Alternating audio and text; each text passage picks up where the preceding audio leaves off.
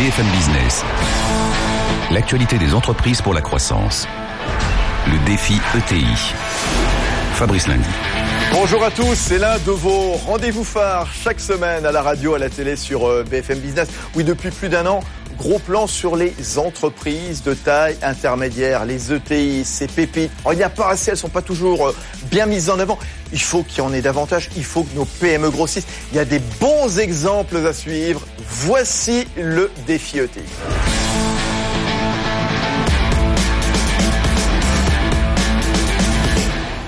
Et dans ce défi ETI, on va reparler innovation parce que les ETI innovants sont souvent celles qui sont les mieux armées. Gros plan dans un instant sur l'industrie du futur, l'électronique industrielle également, l'usine du futur, les objets connectés, et ça va au-delà des professionnels du secteur, vous allez le voir dans un instant. On va en parler avec Vincent Bédouin, le président du directoire de Lacroix, qui conçoit notamment des cartes électroniques, des panneaux de signalisation c'est l'une des vitrines françaises de l'industrie du futur. On sera également avec Éric Perrin-Pelletier, le directeur général de IRT Systemix, laboratoire de recherche. Auparavant, comme chaque semaine, nos amis, nos partenaires de la Banque Palatine.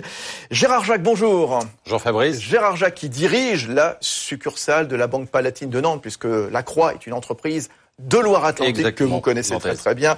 Oui, l'industrie connectée en 2018, on va beaucoup en entendre parler. Ce sera le thème de la semaine de l'industrie qui va démarrer dans, quelques semaines, hein, genre. On va en entendre beaucoup parler, effectivement. On sent que c'est une tendance de fond, hein, euh, un développement, un développement de l'industrie qui passe effectivement par la connexion, la connectivité.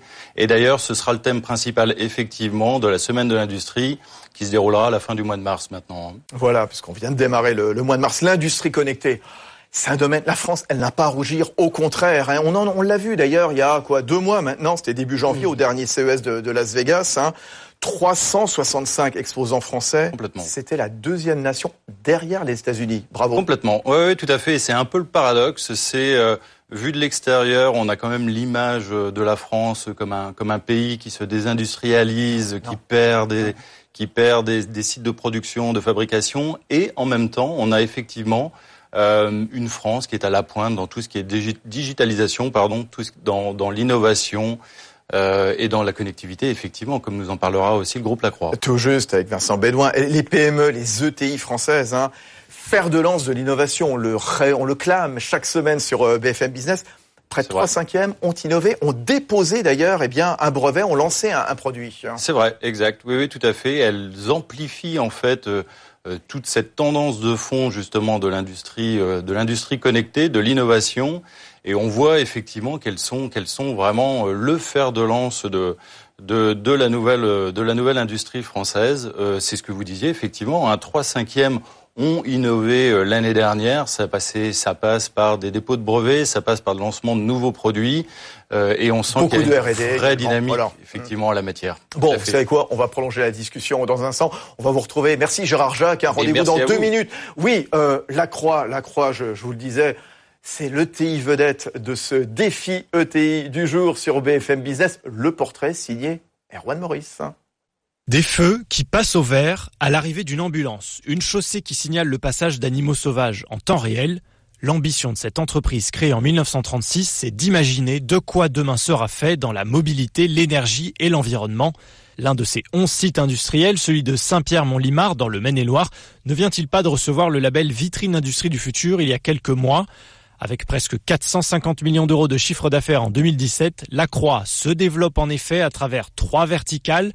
Sofrel qui automatise des réseaux de distribution comme ceux de Suez, Veolia ou Engie en leur permettant de surveiller les circuits en temps réel et d'intervenir rapidement en cas de fuite d'eau ou de gaz. Une autre brique est dédiée à l'équipement électronique dans des secteurs de précision aussi variés que l'aéronautique civile, les avions de chasse, la santé, le médical ou la défense. Et puis l'Acroix City, dédiée à la voirie du futur, l'un des grands projets. Sensi City, un éclairage public intelligent, pas ou peu de trafic, L'intensité lumineuse se réduit, mais elle se rétablit instantanément à l'arrivée d'un vélo ou d'une voiture. L'objectif, éclairer au bon endroit, au bon moment, pour plus de sécurité, de confort, avec des économies d'énergie. Passionnant ce qu'on vient de voir, euh, Vincent Bédouin. Alors oui, j'ai une question comme ça. On nous parle de limitation de vitesse à 80 maintenant. Finalement, vous avez mieux à proposer, vous? Alors, bonjour, c'est certain que c'est la, sans doute une, des dernières fois qu'il y a ce type de mesure.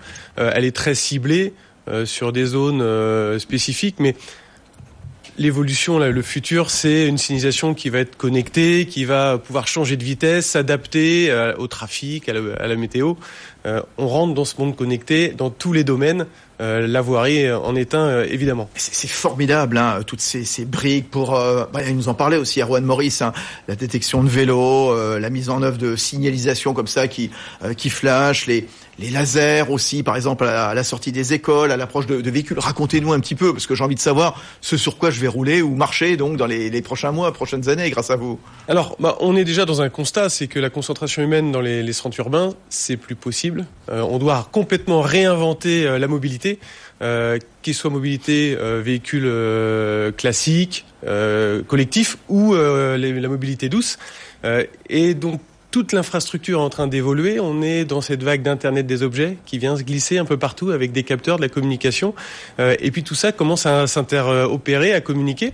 Donc bah, les capteurs, il y a l'éclairage bien sûr qui s'alimente, mais qui les radars pédagogiques ou tout ce qui capte de l'information transmet et permet d'utiliser. Alors l'exemple sont sortis d'une école, c'est euh, bah, les capteurs de piétons qui vont faire éclairer, qui vont envoyer un système de flash pour prévenir la voiture en attendant que la communication arrive directement dans, dans le la voiture, sur tableau autonome, bien sûr. Et, vous avez même mené une expérimentation en Savoie sur la détection donc du passage d'animaux sauvages, de sangliers euh, par exemple. Donc vous travaillez avec les organisations de, de chasseurs. Racontez-nous ce que vous avez fait là-bas. Il paraît que le nombre d'accidents a été considérablement divisé. Alors ça c'est le, le, bon exemple de du smart world de demain et puis de, de la vie euh, réelle du terrain où euh, dans des zones extrêmement accidentogènes avec énormément de, de faune on a travaillé en effet avec bah, les électroniciens, les briques techno, les capteurs et les associations de chasseurs qui savent où passe le gibier, qui savent quelles sont les problématiques locales pour installer bah, les capteurs euh, et la communication qui va bien pour transmettre les bons messages aux, véhicules qui passent. Concrètement, un sanglier arrive, euh, il est détecté, ça transmet un message, ça flash sur la route en attendant de pouvoir transmettre ça directement dans le véhicule. Euh, les gens ralentissent, et c'est divisé par 7 le nombre d'accidents. Ah, divisé par 7 carrément, dingue, dingue, dingue. Oui, alors tiens, Éric Perrin, Pelletier, directeur général d'IRT Systemix, laboratoire de recherche. Là aussi, c'est plein de géo trouve tout hein, sur le plateau de Saclay, donc là, là où vous travaillez euh, justement. L'industrie du futur, voilà, on en parle justement dans ce défi ETI fini les barrières physiques entre l'usine, son environnement. C'est quoi les enjeux concrets de l'industrie du futur, justement? Et la Croix en est un très très bon exemple. Hein. oui, la Croix, comme Vincent vient de le présenter, euh, la problématique d'Internet des objets, de la digitalisation partout, euh, ça amène euh, à se poser des questions, de dire mais comment ça va évoluer? Est-ce qu'on expérimente? Qu'est-ce que veut dire les, expérimentations? Et comment on peut comprendre le futur? Et pour ça, il faut de la simulation. Il faut pouvoir modéliser ce qui se passe et puis changer des paramètres, plus de population, plus de densité, euh, tel tel tel élément qui change et comprendre et comprendre vers quel monde on va aller. Et c'est ce que fait l'institut en se disant voilà, on a toute sa digitalisation, elle arrive elle va se passer. Maintenant, comment on la dirige et comment nos entreprises se placent correctement pour augmenter leur, leur, compétitivité vis-à-vis de ça. Et, nos entreprises, au-delà ah. du domaine de l'électronique industrielle, dont euh, Vincent Bédouin. Oui, le véhicule autonome, euh, c'est une transformation de la mobilité. Hum. On parle, on parle plus de transport, on parle de mobilité. Voilà. Comment on, on place ces, ces différents objets véhicule autonome étant un grand objet connecté dans ce, dans ce, dans ce truc et comment le, euh, je dirais l'éthique aussi, je dirais le, la, vie française doit se transformer par rapport à ça. Et, ça, euh, Gérard Jacques, Banque Palatine, vous êtes dans l'Ouest, vous êtes à Nantes, vous dirigez l'agence de la Banque Palatine à Nantes, vous êtes à la rencontre de très nombreuses PME qui justement veulent investir sur le futur. Et c'est ça, voilà, même pour des non-professionnels de l'électronique, ça les concerne directement. L'industrie du futur. Complètement. Oui, on parle, on parle d'industrie du futur, mais euh, on parle plus généralement d'ailleurs. Euh, bah, d'innovation, de digitalisation, effectivement, et ça ne concerne pas que l'industrie, hein, ça concerne l'ensemble des secteurs d'activité, euh, en passant notamment aussi par les services et par la banque, hein, d'ailleurs. Donc effectivement, c'est vrai que c'est un écosystème sur lequel euh, sur lequel nous aussi on doit intervenir, effectivement, en tant que financier, bien évidemment, mais aussi en tant que, je dirais, en tant que, conseil plus global vis-à-vis des entreprises dans la stratégie, dans la stratégie d'innovation et, et dans l'accompagnement. De toute façon, même, même c'est même pas un conseil, c'est un mot d'ordre, c'est allez-y.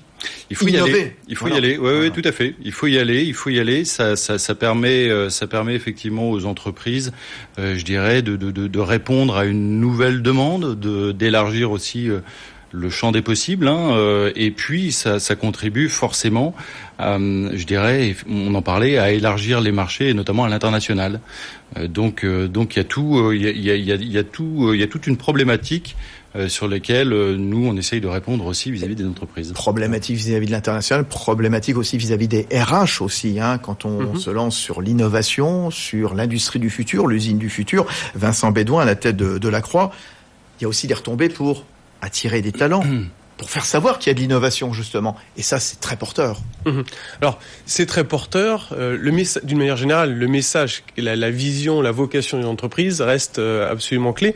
Pour, pour rebondir aussi sur ce qui vient d'être dit, euh, sur cette innovation, sur cette digitalisation, euh, il y a pour pouvoir faire évoluer une entreprise vers son offre, il faut aussi évoluer de l'intérieur. Mm. Il faut que le quotidien soit digital. Mm. On ne peut pas être une entreprise digitale avec des offres et de l'innovation si à l'intérieur Hmm. on fonctionne On n'a pas fait encore sa propre transformation. exactement. Juste, Donc voilà. ça c'est un point clé pour intégrer. Alors faut former les équipes, donc il y a un enjeu RH. Faut intégrer aussi les talents et les jeunes générations qui sont maintenant euh, connectées, ont l'habitude euh, dans leur Facile. quotidien euh, d'être ultra digitalisés. Ils peuvent pas rejoindre un monde de l'entreprise qui ne l'est pas tout autant. Alors tiens, justement, sur vos sites industriels, donc Mhm, principalement dans l'ouest de la France, il y a le Maine-et-Loire, il y a le Loire-Atlantique, Saint-Herblain notamment, euh, juste à côté de Nantes.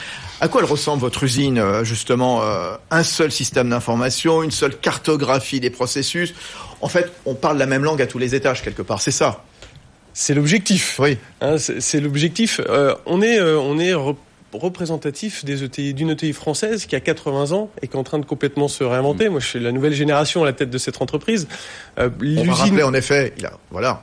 42 ans pour tous ceux qui nous suivent à, à la radio, Vincent Bédouin, en effet, une boîte qui a 80 ans, comme nous le disait Erwan Maurice. hein. Voilà. Et, et donc le, notre entreprise, alors qui est celle qui a été euh, vitrine euh, industrie du futur, euh, est dans le 49 à Saint-Pierre-Mont-Limard. Et il y a ce paradoxe avec des murs, une usine qui a plus de 100 ans. Ah. Et l'intérieur qui a été com- qui est complètement renouvelé, qui fait des drones, qui fait de l'électronique de défense, de, l'électronique ultra pointue. Et, et ben, cette usine, elle est en pleine évolution et elle doit être euh, à l'image de ben, ce qui fait l'innovation aujourd'hui. On parle beaucoup de French Tech. Donc à l'entrée de l'usine, il y a euh, une zone d'expérimentation, presque start-up lab, avec euh, des machines 3D, un- une zone de coworking. Et puis après, on rentre dans l'univers de l'industrie du futur avec euh, des, des machines ultra automatisées, des systèmes d'information. Et puis on rentre dans ce qui se voit plus, c'est-à-dire l'intelligence artificielle, la data. Comment tout ça va permettre de rendre le travail plus facile? Parce que c'est un vrai enjeu, tout s'accélère. Euh, et le travail est, j'ai envie de dire, presque ingérable sans tous ces outils, tout, tout support d'intelligence arti- artificielle et de, digi- et de digitalisation. C'est ça, Éric Perrin-Pelletier, euh, l'usine du futur. Alors, on garde les murs, comme euh, vient de l'expliquer Vincent Bédouin, donc cette vieille usine centenaire dans le Maine-et-Loire. À l'intérieur, on a tout rasé et finalement, on met des objets connectés, de l'intelligence artificielle, et on voit donc tous les hommes qui interagissent entre eux, avec les clients, avec les fournisseurs, et tout ça est beaucoup plus simple. Voilà, et il n'y a, a pas vraiment de mur. Je soulignerai deux points, je dirais, dans ce qu'il vient de dire. Il y a d'abord l'interconnexion qui va se faire entre le contrôle, c'est-à-dire l'exécution des actions dans l'usine, et le système d'information. Et ça, ça crée aussi des accès, ça crée des problématiques de cybersécurité. Ne- bien y penser, et c'est un sujet qu'on travaille avec l'ANSI pour voir comment on peut faire les bonnes recommandations par rapport à ça, comment on peut driver à améliorer les entreprises actuelles sur leur politique vis-à-vis de la cybersécurité. je vous ai développé le deuxième point dans un, le second point dans un instant, mais ce que vous venez de dire est fondamental. C'est vrai que là, c'est euh, euh, la Croix est une ETI déjà aguerrie finalement à toutes ces, ces, ces données. Mais lorsqu'on s'adresse à une PME, une PME, la cybersécurité, bah, c'est pas forcément le voilà, c'est le cadet de ses soucis un peu parfois. C'est pas que c'est le cadet de ses soucis, c'est qu'elle sait pas, comment le, par, elle, sait pas, elle sait pas par où le prendre. Voilà, Elle dit bah non non non, moi tout, tout est bien. Et puis finalement euh, il y a des failles qui Donc ce que vous dites au PME finalement c'est au moment où vous allez faire votre transformation, construire votre usine du futur, il y a juste un truc auquel il faut penser, c'est tout ce qui est piratage. Voilà, cybersécurité, mmh. comment vous installez vos réseaux et comment ils sont euh, protégés par rapport à mmh. ça, quelles mesures vous devez faire et, et, euh, et sensibles. Poursuivez ce qu'on voit. Deuxième point, deuxième point, c'est au niveau de, on parlait de l'intelligence artificielle, de traitement des données. Et là, on a, on est très sensible sur l'ensemble des IRT là-dessus. Le problématique, c'est aussi un peu comme la cyber, c'est de dire par où on l'attaque. Eh oui. Il existe des choses en intelligence artificielle, il y en a plein. C'est une technologie qui a évolué, mais qui existe depuis 40 ans. Mais pour une PME, pour une ETI, c'est se dire, mais par où je l'attaque, comment je commence? Et pour ça, un IRT, on développe des programmes pour mettre le pied à l'étrier à ces PME, parce qu'il y a deux problèmes. Il y a comprendre comment on l'utilise, mais que les gens du métier dans l'entreprise acceptent qu'ils qu'ils soient aidés par euh, une électronique intelligente qui va pas les substituer leur, à leur métier, mais qui va les aider effectivement à réaliser proprement leurs travaux. Alors oui, il faut mm. penser toujours à, à l'homme, à la communication humaine. Oui, justement, tiens, euh, je vous pose la question dans un instant. Euh, Gérard Jacques, Vincent Bédouin, Vincent Bédouin avec la vague des objets connectés. Qu'est-ce qui va se passer la France, elle est, elle est, en position justement pour se, pour tenter de surfer sur cette vague des objets connectés, objets connectés industriels, hein, justement. Alors pour, moi, c'est un, un, sujet absolument capital. On est en train de redéfinir au niveau français les grandes filières stratégiques euh, et si je suis un peu provoque, je vais dire qu'on va se revenir sur les réflexes de prendre les filières d'excellence du XXe siècle.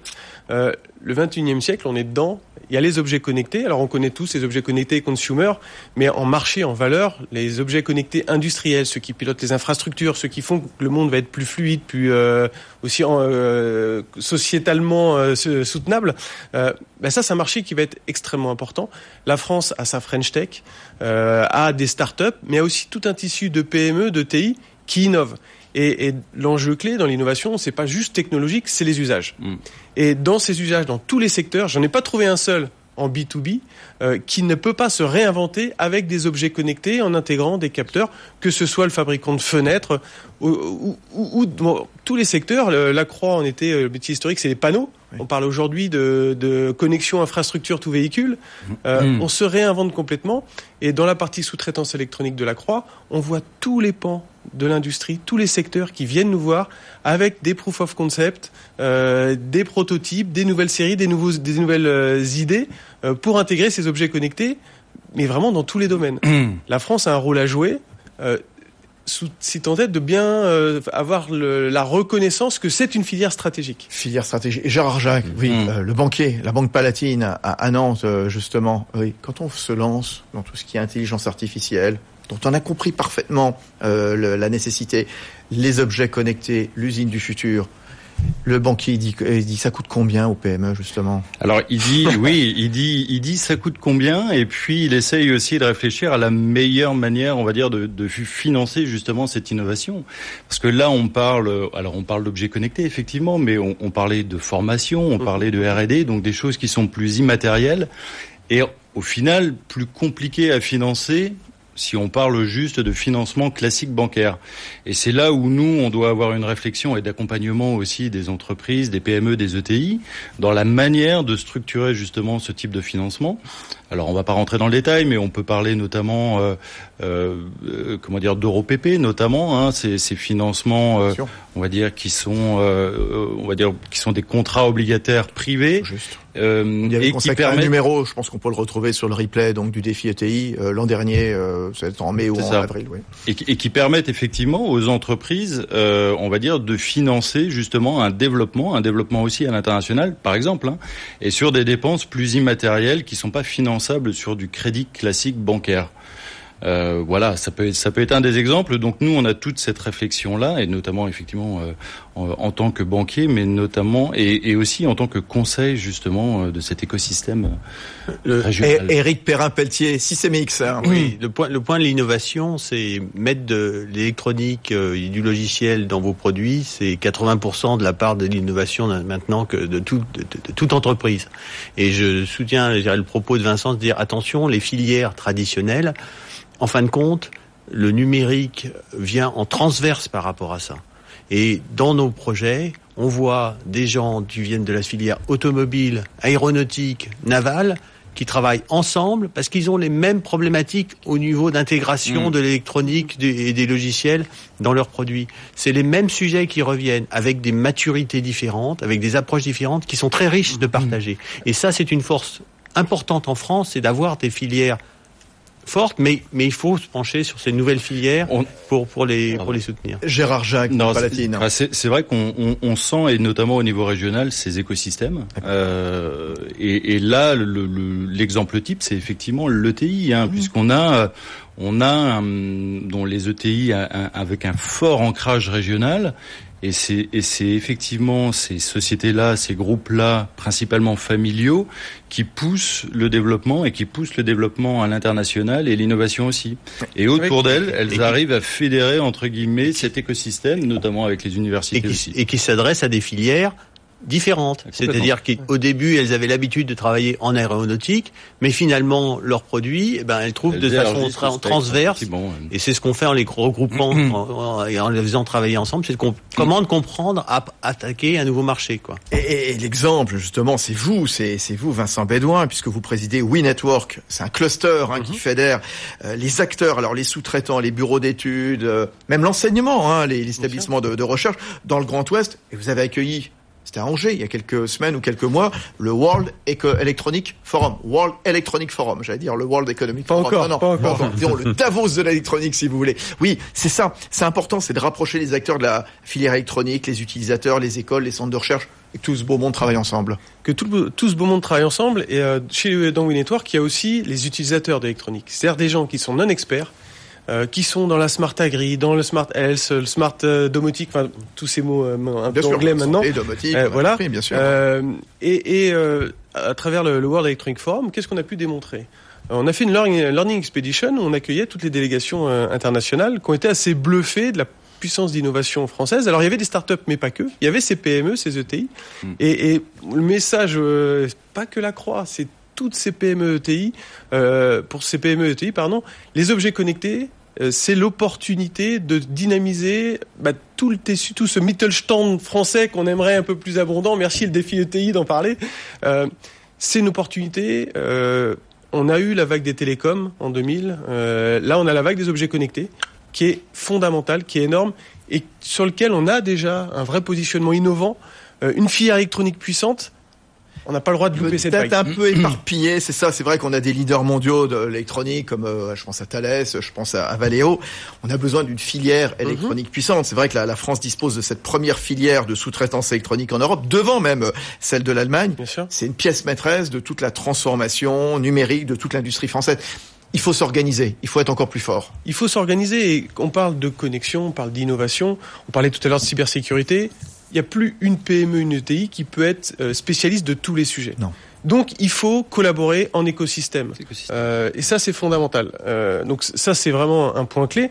Euh, et puis derrière, on n'a plus la taille critique euh, d'adresser l'industrie électronique du futur euh, par rapport à certains gros chinois. Par contre, en filière, on peut créer des choses. On travaille déjà en conglomérat avec euh, des donneurs d'ordre sur des roadmaps techno et on qualifie entre concurrents euh, du passé, mais désormais alliés, euh, des nouvelles techno, plutôt que de faire le travail chacun dans notre coin.